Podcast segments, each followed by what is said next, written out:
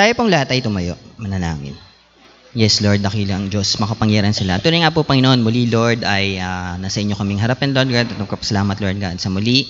ah, binigyan niyo kami, Lord God, ng panibagong lakas sa araw na to. Hindi lang, Lord God, para makapunta, makadalo, Lord God, sa inyong gawain, dito, physically, sa inyong bahay panambahan. Ganun din po, Panginoon, sa mga ah, kapatiran namin, Lord God, na nasa kanil kanilang mga tahanan na nakagising, Lord God, upang ah, manood, Lord God, ng inyong FB Live, Panginoon. Kaya, Lord, patuloy nga po, Panginoon, sa inyo namin tinataas ang lahat pa- sa aming buhay, Panginoon, and tunay nga po, Panginoon, tago niya ako po, Panginoon, sa inyong likuran, at sa, nang sa gayon, Panginoon, ay wala pong ibang makita, Lord God, kundi kayo at kayo lamang, Lord God. Buksan niyo po, Panginoon, ang spiritual eyes and ears, Panginoon, ng mga inyong ah, makikinig, Lord God, so that, Lord God, patuloy nga po, Panginoon, tumimo, Panginoon, sa kanilang puso, Lord God, ang inyong salita. Maraming salamat po sa pangalan ni Jesus. Amen and amen. Good morning po sa lahat. Yan. So, yun po, Happy Hearts Day sa lahat. Pero yung pag-uusapan po natin, although hindi naman po related sa Hearts Day, syempre, ah buksan po natin yung ating Biblia sa sa Mateo 10:37. Yan. So, ito po yung sinasabi. Ang umibig sa kanyang ama o ina nang higit sa akin ay hindi karapat-dapat sa akin.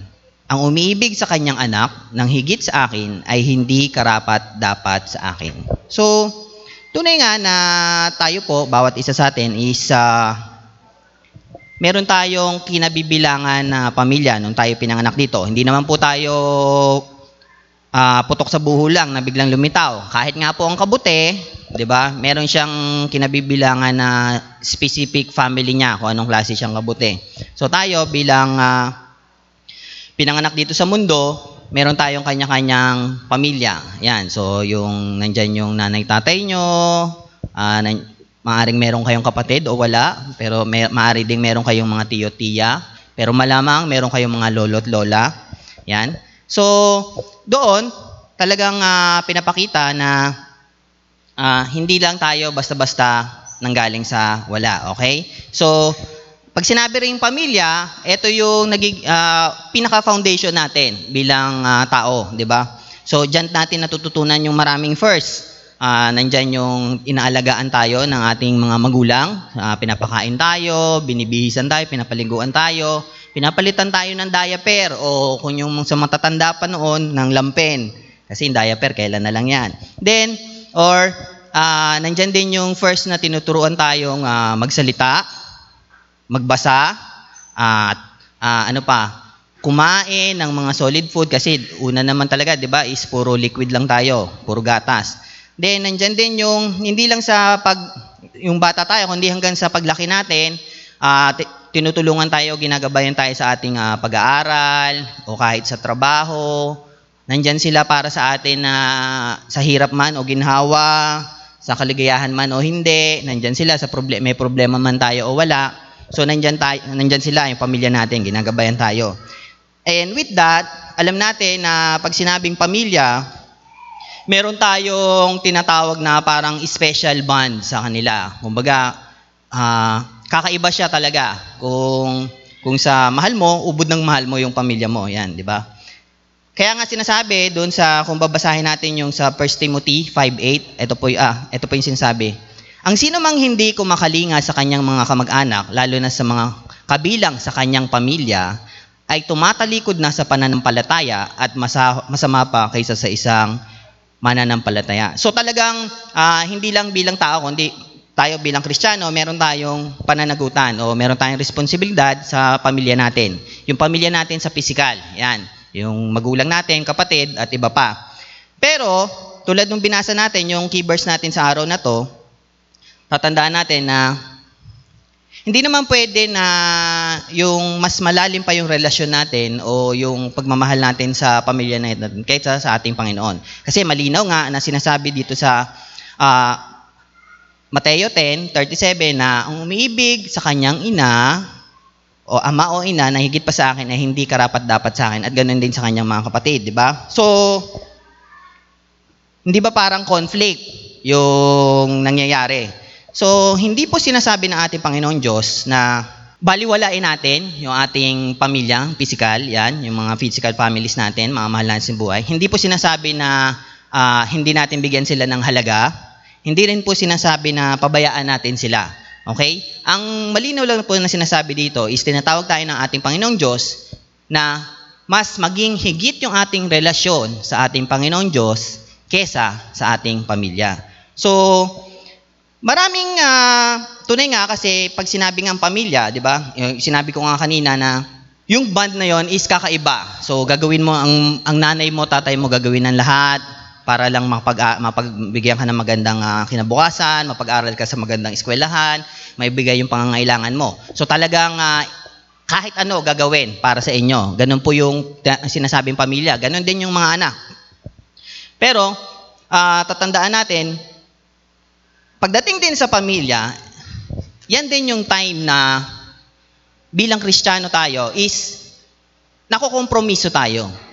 Hindi nakokompromiso tayo saan? Nakokompromiso yung ating pananampalataya. Kasi darating yung time na magkakamali yung isang miyembro ng pamilya, ah, sasabihin natin, maaaring sabihin natin, ay, ginagawa naman ng ano ng mga iba pa yan. So okay lang. O kaya iisipin natin, sinasabi natin na ah eh yung nanggawa naman niya hindi naman ganun kabigat. So kumbaga ah, tatandaan natin anything na gawin natin na mali, lalo na to sa mata ng Diyos, sa Biblia, pag sinabi niyong mali, mali. Maliit man yan o malaki, mali po siya. So, kung i-downgrade natin siya at parang binabaliwala lang natin, is nakukompromiso yung ating pananampalataya. So, marami na pong ganyang nangyari sa Biblia kung saan yung mga masasabi nating mga faithful men of God na hindi po sila nasira o nalayo sa ating Panginoon Diyos dahil sa mga tawag ng laman o o yung sa physical na mga kasalanan, kundi dahil sa hindi pagiging tapat ng kanilang mga mahal sa buhay. So, kung titingnan natin yung Biblia, nandyan yung mga samples na tulad nila Eli. Yan, si Eli po ay isa po siyang pare nung panahon ng ah, sa mga Israelita, siya po yung tumatayong pare at ah, siya rin yung may katungkulan na pangaralan sila and siya rin yung may katungkulan na iharap sa ating Panginoon Diyos yung handog nila sa sa Diyos. So kung saan, kung babasahin niyo po yung sa storya ni Eli, is makikita niyo ron na talagang ah, hindi lang siya. So kasi pamilya sila ng mga pare. So nung time na naglilingkod na yung kanyang mga anak, dumating sa punto na nakakagawa na ng mga hindi magaganda sa paglilingkod yung kanyang mga anak, lalo na pagpatungkol sa mga handog, so mga tinuturo sa mga ah, Israelita. So, with that, pinabayaan lang niya. So, doon, uh, kinumpronta siya ng Diyos na tunay nga na sinabi na wala siyang ginawa. Dahil doon is ah, gagawin ng Panginoon yung dapat gawin sa kanila. Then, ah, sino pa? Nandyan din po si David. So, kung makikita natin si David, alam naman natin siya po ay isang taong ah, Ah, kumbaga para siyang kinasihan ni Lord. Ah, ano siya? Ah, favored siya ni Lord. Yan. So talagang ah, yung binabanggit kong mga sample is mga ano sila, mga tapat na lingkod ng Diyos. So kung titingnan natin sa istorya naman ni David, meron siyang anak na si Amon na kung saan ah, talagang meron tong gusto doon sa isang kapatid nila na babae. So sa sobrang tindi ng kanyang pagnanasa, ah, nagawa niyang gawa ng ah, hindi maganda. So ginhasa niya yung kapatid niyang si si Tamar. So with that, ah, walang ginawa si David, wala siyang ginawa. Then ah, dahil meron pang ibang mga kapatid tong si Tamar, yung si Absalom, siya yung nag-isip na gantihan yung kanyang kapatid. So, ang, anong ginawa niya, ah, nung nakasama na niya doon sa isang lakad nila, pinatay niya si ah, Amon. Kaya, nagrebelde siya. So, dito, malinaw lang na sinasabi o pinapakita na sa bawat ah, kamalian na hindi natin ah, hinaharap, hindi natin tinatama, yan, o hindi natin pinaparusahan yung, tulad ni David, hindi niya pinarusahan yung kanyang anak, is nagdudulot pa to ng isa pang kasalanan or mas marami pang kasalanan. So, with that, talagang kinakailangan natin na makita na hindi natin pwedeng ikompromiso yung ating pananampalataya. Kaya nga kinakailangan na yung pagmamahal natin sa ating Panginoon Diyos ay mas higit pa sa pagmamahal natin sa ating pamilya. So, tingnan nga natin yung ano ba kung bakit kinakailangan nating ah, masigit pa maging yung pagmamahal natin kay Lord kaysa sa pamilya natin. So, unang-una, ito po yung unang-una. Sinasabi nga po na ito ay nakapagbigay ng magandang halimbawa sa ating pamilya. So, yung anong araw po, yung, yung pagmamahal natin ng higit sa lahat sa ating Diyos ay nagbibigay ng magandang halimbawa sa ating pamilya. So, malimit, yun nga, tulad nga kanina na banggit ko, na tuwing ah, nagkakamali yung ating pamilya is malimit, ah, dina-downgrade natin yung pagkakamali nila. Imbis na itama natin, ah, sabihin na natin yung word na gagamitin ko is kinukonsinti natin, or minsan hinahayaan natin. Although alam na natin mali. Kung titignan natin yung patungkol sa storya ng ah, prodigal son, so kung i-narrate ko lang po, yung patungkol sa prodigal son, 'di ba, meron siyang merong isang mama, ah, may isang ama na meron siyang dalawang anak. So isang bunso, isang panganay. So napakayaman nila, marami silang ari-arian, marami silang ah, kayamanan, lahat siguro nasa kanila na. Then one day, yung bunso, ah, sinabi niya, Ama, bigay mo na sa akin yung aking parte ng aking kayamanan. So, de, binigay nga. So, siguro meron ng konting, ah, hindi ko alam, baka may purpose yung kanyang ama, bakit niya binigay, or baka kinunsinti lang niya. Then, after a day, ah, ilang araw, ginawa nung anak na bunso, binenta niya lahat nung kanyang nakuha. So, at after noon, nakuha niya yung maraming pera, nagpakalayo-layo siya, lumayo sa kanilang bayan, sa tahanan, at doon, na alam naman natin yung nangyari sa kanya, nagpakalulong siya sa masamang bisyo, ng babae siya, naglasing siya, nagsugal, baka meron pang drugs, hindi ko alam kung anong yung drugs noon, yan. So, talagang ah, nandun yung nagpariwara siya. Then, one day, nung naubos na yung pera niya, syempre, nagugutom na siya, ang ginawa niya, namasukan siya sa isang ah, ah, trabaho doon kung saan ah, siya yung nagpapakain sa mga alagang baboy. Then, sa kasamaang palad, hindi lang doon natapos yun, na, nawala na siya ng pera, naubusan na siya ng yaman, then tinamaan pa ng tagutom, yung lugar na kinaroroonan niya. So, kung saan, doon sa kinaroroonan niya is, halos ang kainin na niya is yung mga balat ng ah, mga pinagbalatan na pinapakain doon sa baboy. So, dumating siya sa point na naisip niya na ah, sabi niya, bakit hindi na lang ako bumalik sa aking ama? Kasi doon talagang kahit yung mga alipin namin is sobra, sobra yung kinakain nilang pagkain. Samantalang ako rito, nagtsatsaga ako sa mga ah, pinagbalatan na pakain pa sa baboy. So, alam natin yung nangyari, bumalik siya sa kanyang tatay, ah, sinalubong siya, tinanggap naman siya. Kahit sinabi niya na, Ama, na gawin niyo na lang po akong alipin, hindi siya pinayagan. So talagang binalik siya. Ano po yung sinasabi rito? So kung titignan natin, kung sa tingin nyo, ah, iibihin natin yung istorya na nangyari. Kung, kung alam nung bunsong anak na yung tatay niya is katulad niya na ah, mapariwara rin, o kaya yung kapatid niya is ganun din ang ginawa. Sa tingin nyo ba, ah, may isipan pa niyang bumalik? Di ba hindi na? Kasi kaya nga siya na, kaya nga naisipan niyang bumalik kasi alam niya na yung kanyang tinitig ng ama at pamilya is nanantiling tapat sa kanilang, hindi lang sa kanilang Panginoong Diyos, kundi sa kanilang magandang buhay din. So, talagang nandun yung hope doon sa bunsong anak na yon. So, nandun yung sample talaga na pwede akong bumalik. Although nangyari, so siguro kung ano yung consequence na ibigay sa akin ng ama ko, tatanggapin ko.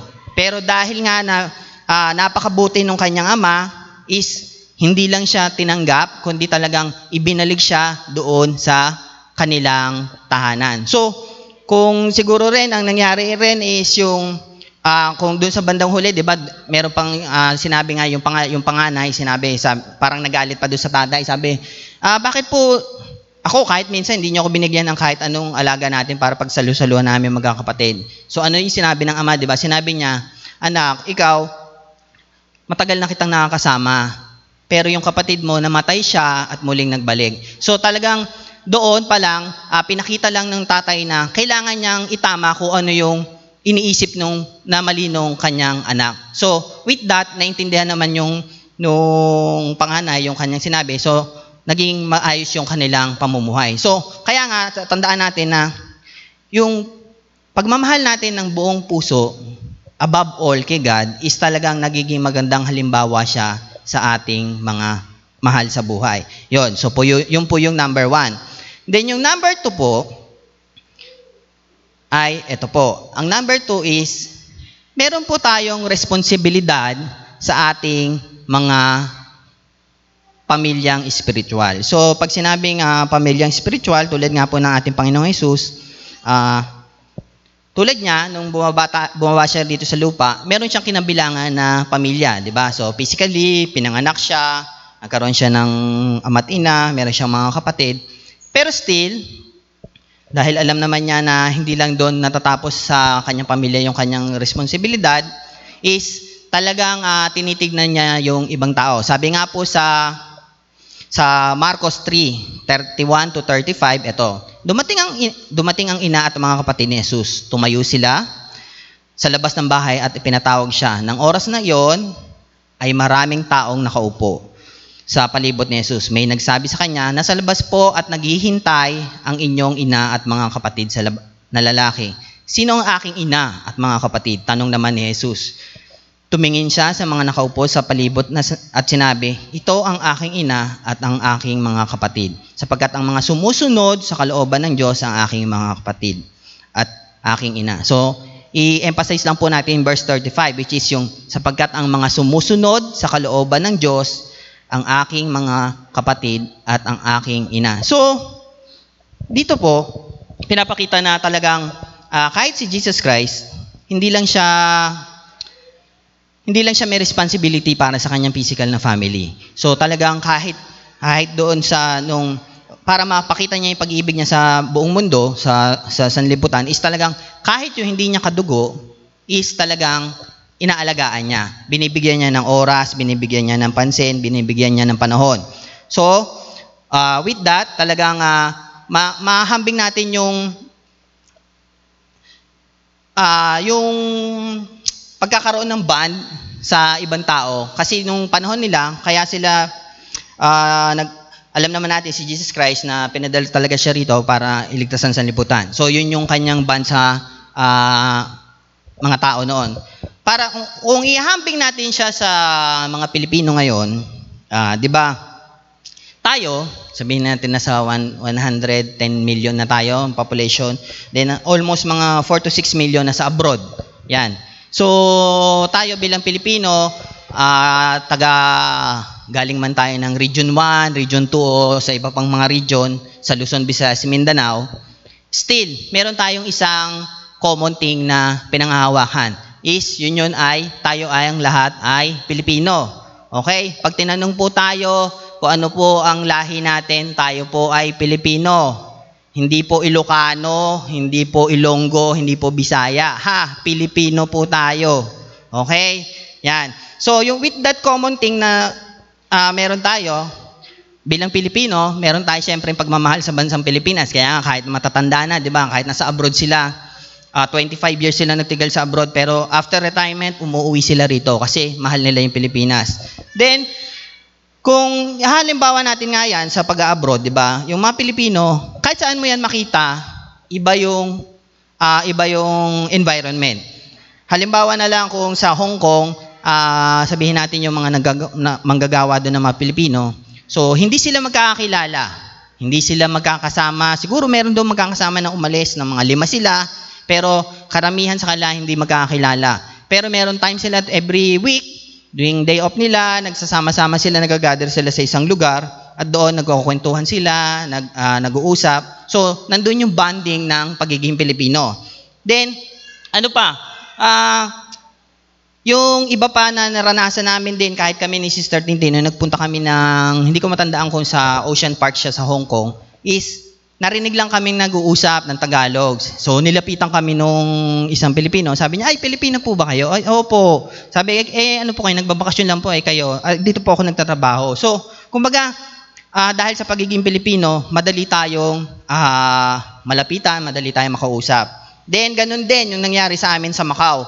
Noong kung saan, dun sa Macau po kasi, wala po kasing, ang public transport lang doon is taxi. Yan. Pero lahat libre na, bus. Basta yung bus na pupunta mo, sasakyan mo pupunta doon sa patutunguhan mo, libre yon, okay lang, sasakay ka lang. Naligaw kami, nagkataon naligaw kami, hindi namin alam kung anong bus yung sasakyan namin, pabalik ng sakayan ng ferry boat, papuntang Hong Kong. So, may nilapitan ng kung police officer yata ng Hong Kong, ah, ng Macau yun. Siyempre, si kuya nyo, ka, todo English. Kasi yun lang naman yung pwede kong sabihin sa kanila, English. Di naman ako marunong mag-Chinese. Yan. So, parang hirap na hirap ako. Hirap na hirap na ako sa sarili ko. Parang hirap na hirap pa rin akong intindihin siya kung anong gusto niya sabihin. Kung saan ba kami pupunta, saan kami sakay. Then, eventually, meron din Pilipino lumapit sa amin. Sabi naman niya, ay, sabi niya, ano, na- naliligaw ba kayo? O sige, ihatid ko na lang kayo. Sa- Saan ba kayo pupunta? Doon po sa sakayan ng ferry pabalik ng Hong Kong. Ah, sige, ihatid ko na lang kayo. Tapos, do- kung saan ko kayo, doon kayo sakay ng bus. Pag sakay niyo ng bus, doon na yon sa sakayan na ng Hong Kong. So, ano yung sinasabi ko rito bilang Pilipino tayo? Ang sinasabi ko lang is, ah, meron tayong isang heritage na pinanggalingan, which is yung pagiging Pilipino. Mahal natin yung pagiging Pilipino natin, mahal natin yung pagiging ah, bansang Pilipinas. Kaya nagkakaroon tayo ng sense of responsibility sa kapwa natin Pilipino na ah, tulungan sila o batiin man lang sila kausapin sila na hindi siya mahirap gawin. Pero nang, nagagawa natin yon kasi alam natin na iisa lang yung lahing pinanggalingan natin, yung tinatayuan natin, which is tayong lahat ay Pilipino. So, Ganon din yung sinasabi na meron tayong responsibilidad bilang mga Kristiyano sa ating ah, spiritual na pamilya. Kasi kalimitan, ah, nalilimutan na natin na galawan yung mga kailangan nating galawan sa tulad nito sa simbahan, sa mga gawain, o kahit yung simpleng ah, ah, one-on-one sa ating mga kapatiran. So, spiritually, pag sinabing spiritually, ito yung pamilya natin na talagang ah, na talagang masasabi natin na panghabang buhay. Kung meron tayong kaligtasan na panghabang buhay, meron din tayong pamilya na panghabang buhay. So with that, meron tayong isang pananampalataya na tinatayuan natin. Yun yung nagbubuklod sa atin sa ating Panginoon Diyos eh. So talagang bilang Kristiyano, meron tayong one faith na pinaniniwalaan natin. So talagang meron tayong responsibility na tignan yung ating mga kapatiran, na tignan yung ating mga ah, kasamahan dito sa gawain. So, hindi ko po sinasabi na spiritual family lang. So, ang spiritual family po is pwede po siyang kinabibilangan ng ating mga miyembro ng pamilya, physically, yan. Pwede din naman pong hindi. Yan. So, okay po. Yun po yung pangalawa. Meron po tayong responsibilidad sa ating pamilya na spiritual. Then pangatlo po, yan. So pangatlo, ito ay isang paraan, ah, ito ay isang paraan upang mapakita natin yung ating pagmamahal sa ating Panginoon Diyos. So, tunay nga na malimit na nababasa natin sa ating mga Biblia o naririnig natin kala pastor na dinidefine yung relationship between God and man na parang kasal ng isang lalaki at babae. Kung saan alam naman natin sa isang kasal ng isang lalaki at babae, ah nandyan yung ah, nagbibigay sila ng mga pangako, ng promises at iba pa. So kaya nga sinasabi sa kung titignan natin yung sa Ephesians 5:25 to 32, dito pinapakita na talagang kung ano ba yung tinuturing ng Panginoong Diyos na relasyon niya sa simbahan. So sinasabi nga ah, the church is the bride of Christ, kaya nga tayo po yung bumubuo sa iglesia, tayo po. So pag sinabing ah, mapakita natin yung ating pagmamahal sa ating Panginoong Diyos, So, 'di ba tulad nga nung sinasabi nga dun sa kasal, so una minsan bago pa yung yung wedding vows, 'di ba? Meron pang sinasabi, "Oh, sige, ah yung groom, sabihin mo na yung yung promise sa yung bride." So, marami siyang sinasabi na mga pangako na ah, aalagaan kita, ah, pagpo-provide ako sa iyo. Tapos yung babae naman po-promise doon sa kanyang ah, groom na kung saan aalagaan natin ang ating magiging mga anak, aarugain natin sila, tapos yun. Then pagdating sa vows, syempre nandun nga yung ah, in sickness and in health, ah, for better or for worse, talaga magsasama kayo ng tapat. Until, till death do you part, di ba? Do us part. So, talagang parang, yung pag-ibig natin sa ating Panginoong Diyos, pag sinabi nating umiibig tayo sa ating Panginoon Diyos, pinapakita rin natin natin na talagang tapat tayo na naglilingkod sa Kanya, tapat tayong nagmamahal sa Kanya. So, hindi tayo nagtataksil. Kasi tunay nga na pag sinabi mong kinoconsider na adultery, yung minamahal mo ang ating Panginoon Diyos, pero meron ka pang masigit na mahal na iba. Ito man ay tao, ito man ay bagay. So, talagang adultery yung tawag doon. So, katulad din po sa ah, kasal, di ba, talagang pag kinasal ka, ang punot dulo po noon, ang point doon to is, magsasama kayo ng tapat habang buhay. Wala kang ibang mamahalin, anuman ang mangyari, ah, kundi yung iyong asawang babae or yung iyong asawang lalaki. Okay po? So, Yun. So, amen nga po talaga. So, kung tatandaan natin na, yun nga, na yung hinihiling lang naman sa atin ng ating Panginoong Diyos is, hindi niya sinasabi na huwag nating mahalin yung ibang tao. Huwag nating mahalin yung ating mga ah, magulang, huwag nating mahalin yung ating mga kapatid, mga lolo't lola, mga tiyo tiya, o kahit yung mga tinatawag nating mga kaibigan, kaklase, o kasamahan sa trabaho, o kahit yung mga kapatiran natin dito na tinuturing na natin kapamilya natin. Yan. So, di ba, ang sinasabi lang is, gaano man kalalim yung meron tayong relasyon sa pamilya natin, gaano man ah, kadikit o katibay pa yan o mas matibay pa yan sa mighty band na meron kayong band doon sa inyong mga mahal sa buhay, kinakailangan na mas higit pa yung pagmamahal natin sa ating Panginoon Diyos. Dahil kung may gagawa natin na maibigay natin yung buong pagmamahal natin sa Panginoon Diyos, kaya nga sinasabi doon sa, sinasabi, di ba, ah, ibigay mo ang lahat ng iyong ah, puso, lakas, isip, at ah, kaluluwa, di ba? So, magagawa natin yon kung iibigay natin siya. Unang-una, siya ang number one sa buhay natin. Pangalawa, buong puso natin siyang iibigin na talagang masigit pa sa pamilya natin. Uulitin ko po, ah, hindi po nagko-conflict yung dalawang verse na kanina na nagsinasabi na alagaan natin ang ating pamilya at doon sa sinasabing ibigin natin ng masigit ng ating Panginoon. Hindi po siya nagko-conflict.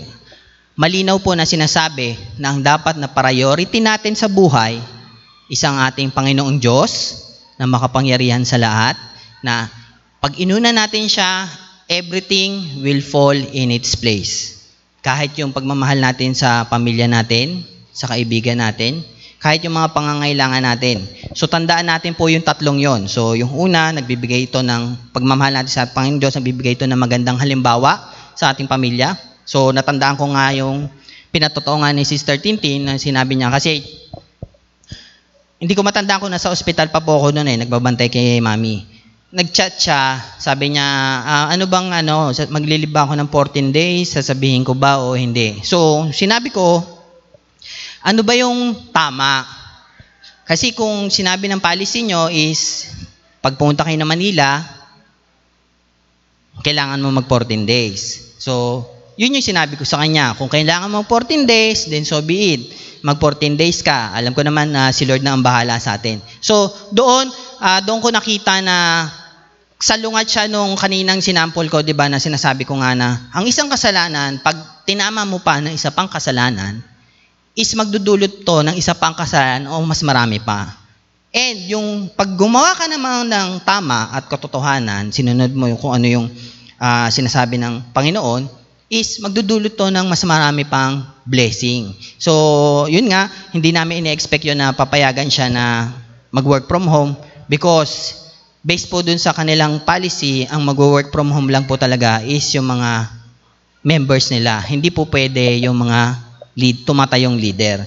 Then, yung pangalawa nga is, meron tayong responsibilidad sa ating spiritual na family. So, hindi lang po sa ating mga magulang, kapatid, kahit dito, yan, kayo, kayo po yung spiritual na family. Ako, tinuturing ko po kayong spiritual na family. Ah, kaya nga po na kahit anong mangyari, ah, talagang kalakasan ko rin po kayo na lalo na po ngayon nakikita ko kayo nandito kasama namin. Yan. So, talagang meron po kaming re- meron po tayong responsibilidad sa isa't isa na hindi lang po palakasin, kundi pati yung gabayin, gabayan. Okay? Then pangatlo po is tunay nga na yung sa pamamagitan ng pagmamahal natin ng lubos-lubos sa ating Panginoong Diyos, above all, yan, na ipapakita natin kung gaano natin siya kamahal. So, tatandaan po natin na isa lang po rin yung gusto kong tatandaan nyo na ah,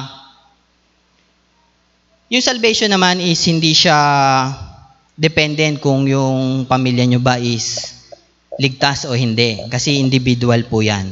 Kaya nga, kinakailangan po natin siguraduhin muna na tayo bilang individual na ligtas tayo. Paano natin magagawa yon Sa pag, talagang pagmamahal natin sa Lord ng buong puso. Kasi kung ihambing po natin yan sa eroplano, kung nasa, nakasakay na po kayo sa eroplano, so may mga stewardess po dyan bago lumipad, ah nagpapaliwanag po yan ng mga safety tips. Yan. So sabi, sabihin nila, papaliwanag nila, paano mo isusuot yung seatbelt, paano mo tatanggalin, paano mo ikakabit, then paano mo isusuot yung ah, life vest kung sakaling bumagsak sa tubig yung eroplano. And lastly, kung paano ah, yung paano nyo isusuot yung oxygen mask pag nagkaroon ng decompression dun sa loob ng eroplano and saan yung mga exit, then last. So, parang ano rin po yan, yung sa safety ng pagkakaroon ng paglaglag ng decompression air. So, ang sinasabi lagi doon is, unahin natin lagyan ng oxygen mask yung sarili natin bago natin ilagyan yung either yung nanay natin na matanda na o yung anak natin na bata pa. Bakit po? Kasi hindi naman sabihin nyo ba ay, para namang selfish inuna mo pa yung sarili mo. Hindi naman po kasi with that kasi mas lalo mong matutulungan yung iyong mahal sa buhay. Dahil kung hindi, maaring kung uunahin mo yung kaligtasan ng iyong mahal sa buhay at isi-second mo lang yung sa'yo, maaring pareho pa kayong mapahamak. So, sa ating pananampalataya din, kailangan siguraduhin natin na tayo individually, meron tayong ganap na pagmamahal sa ating Panginoon Diyos, tinanggap natin siya, so that makatulong din tayo sa ating mahal sa buhay. So, yun lang po yung may iwan ko. So, tatandaan po natin na in everything that we will do, lahat ng gagawin natin, wag po tayong magko-compromise. Kahit sabihin nyo pang anak nyo yan, mahal na mahal nyo yung anak nyo, o asawa nyo yan, na lalaki o babae, na mahal na mahal nyo sila.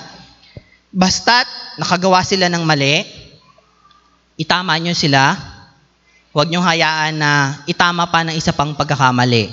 Okay? Then, tayuan natin yung resp- responsibilidad natin sa ating ah, pamilya at sa ating ah, iglesia. At lastly po, ay tayo pong lahat ay tunay nga na ipakita natin lagi yung pagmamahal natin sa Panginoong Diyos. Yun lang po. Maraming salamat po.